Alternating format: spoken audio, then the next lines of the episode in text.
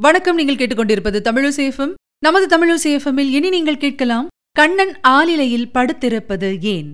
வழங்குபவர் உங்கள் அன்பின் முனைவர் ரத்னமாலா புரூஸ்.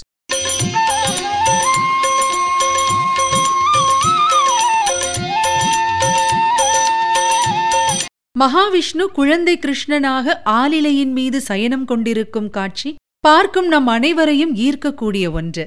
கிருஷ்ணன் கோகுலத்திலோ மதுராவில் ஆட்சி செய்யும் போதோ ஆலிலையில் சயனம் கொள்ளவில்லை.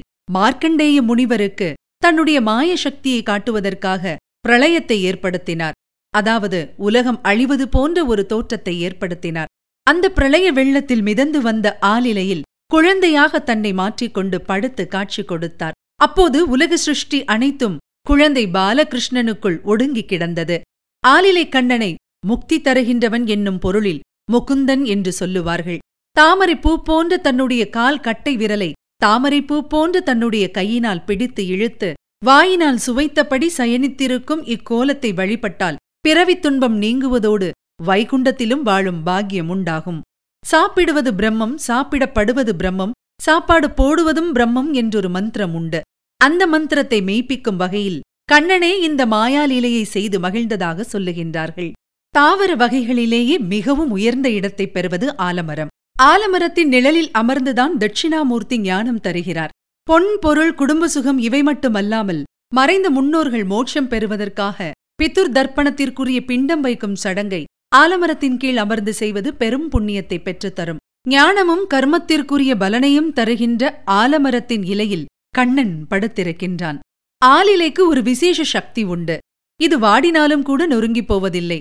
சருகானாலும் கூட மெத்தை மாதிரி இருக்கும்.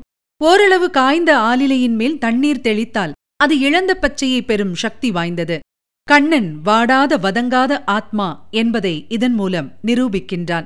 ஆலிலையில் படுத்திருக்கும் கண்ணன் நமக்கு ஒரு பாடத்தையும் போதிக்கிறான் பாருங்கள். பக்தனே நீ எதற்கும் கவலைப்படாதே. என்னைப் போலவே நீ குழந்தை உள்ளத்துடன் இருந்தால் உலக வாழ்க்கை என்ற கொடுமையான அலையால் தாக்கப்பட மாட்டாய் குடும்பம் என்ற சம்சாரக் கடலில் அனுபவிக்கும் இன்பத் துன்பங்களை ஒரு விளையாட்டாக எடுத்துக்கொண்டு என்னை போல் ஆனந்தமாயிரு என்று சொல்லுகின்றான் கண்ணன். கண்ணன் ஆலமர இலையில் மிதக்கும் தத்துவம் இதுதான். ஆலிலை கண்ணனை வணங்கி உலக வாழ்க்கை என்னும் பெருங்கடலை கடந்து செல்வோம்.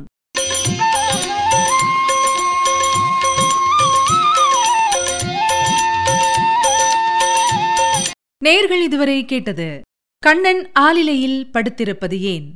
வழங்கியவர் உங்கள் அன்பின் முனைவர் ரத்னமாலா புரூஸ். இது உங்கள் தமிழோசேஃபம் இது எட்டு திக்கும் எதிரொலிக்கட்டும். தொடர்ந்து இணைந்திருங்கள்.